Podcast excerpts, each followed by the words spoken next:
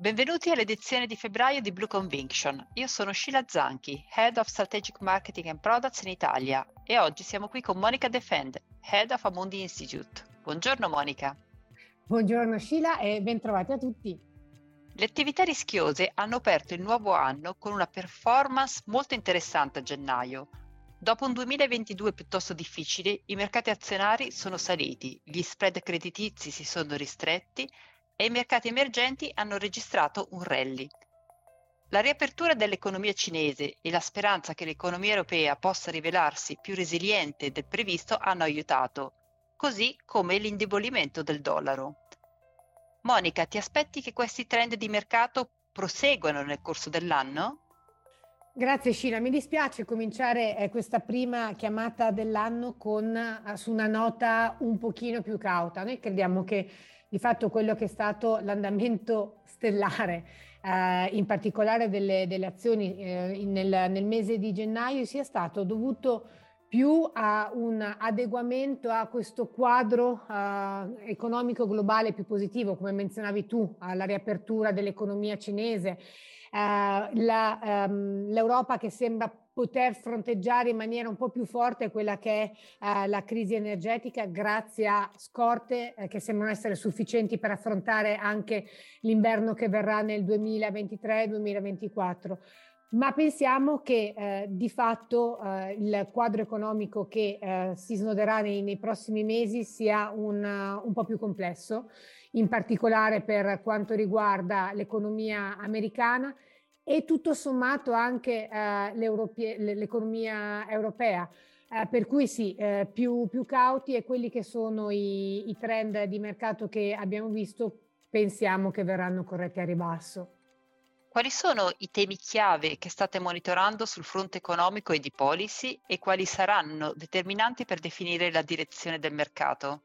Confermiamo che i, i temi principali che domineranno i, i mercati nel 2023 saranno legati alla politica monetaria, eh, non solo la, la, Banca Centrale Americana, ma anche e soprattutto Banca Centrale Europea e anche Banca Centrale del, del Giappone e Banca Centrale d'Inghilterra. Quindi politica uh, monetaria a tutto tondo nei uh, paesi uh, sviluppati quelle che saranno le decisioni eh, di, eh, dei governatori quando fermare il uh, rialzo dei tassi sarà uh, determinante e potrà uh, davvero essere un punto di, di, svolta per i mercati perché a quel punto vorrà dire che le banche centrali vedranno con maggior chiarezza quelle che saranno le, le dinamiche eh, economiche a tutto il, il 2023 crisi energetica, quindi eh, tutto quanto legato a volumi e prezzi del, uh, dell'energia, in particolare uh, in, uh, in, Europa, e Cina.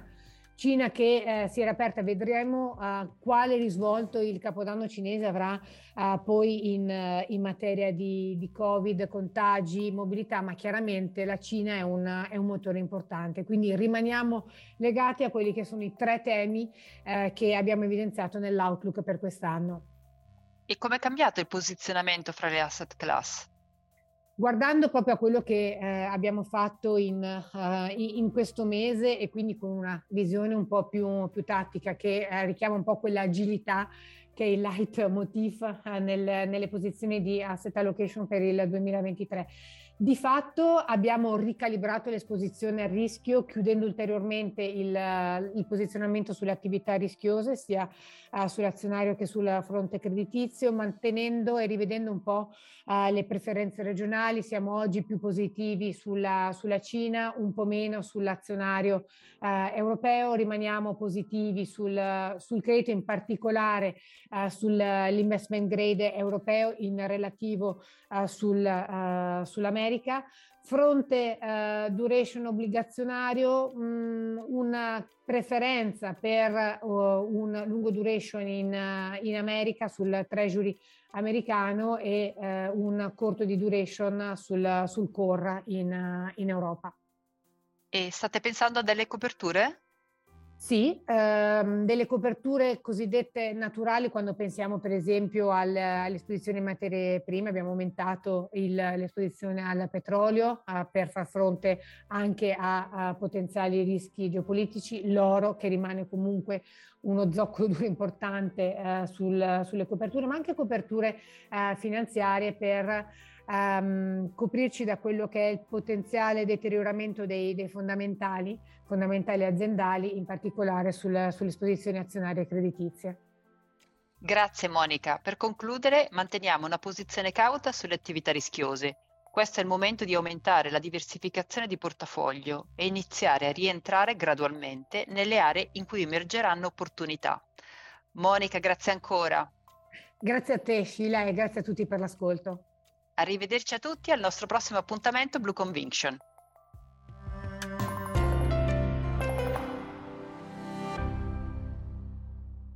Presente registrazione audio ha finalità meramente informative. Le informazioni in essa contenute non rappresentano un'offerta di acquisto o vendita di prodotti finanziari, una raccomandazione di investimento e non sono da intendere come ricerca in materia di investimenti o analisi finanziaria. Le opinioni espresse riflettono il giudizio di Amundi al momento della loro diffusione e sono suscettibili di variazioni in qualunque momento, senza che da ciò derivi un obbligo di comunicazione in capo ad Amundi. Non si garantisce l'idoneità a qualsiasi scopo di investimento delle informazioni fornite, le quali non devono essere utilizzate come unica base per assumere decisioni di investimento. Eventuali dati riferiti a performance passate non sono un indicatore attendibile di performance attuali o future.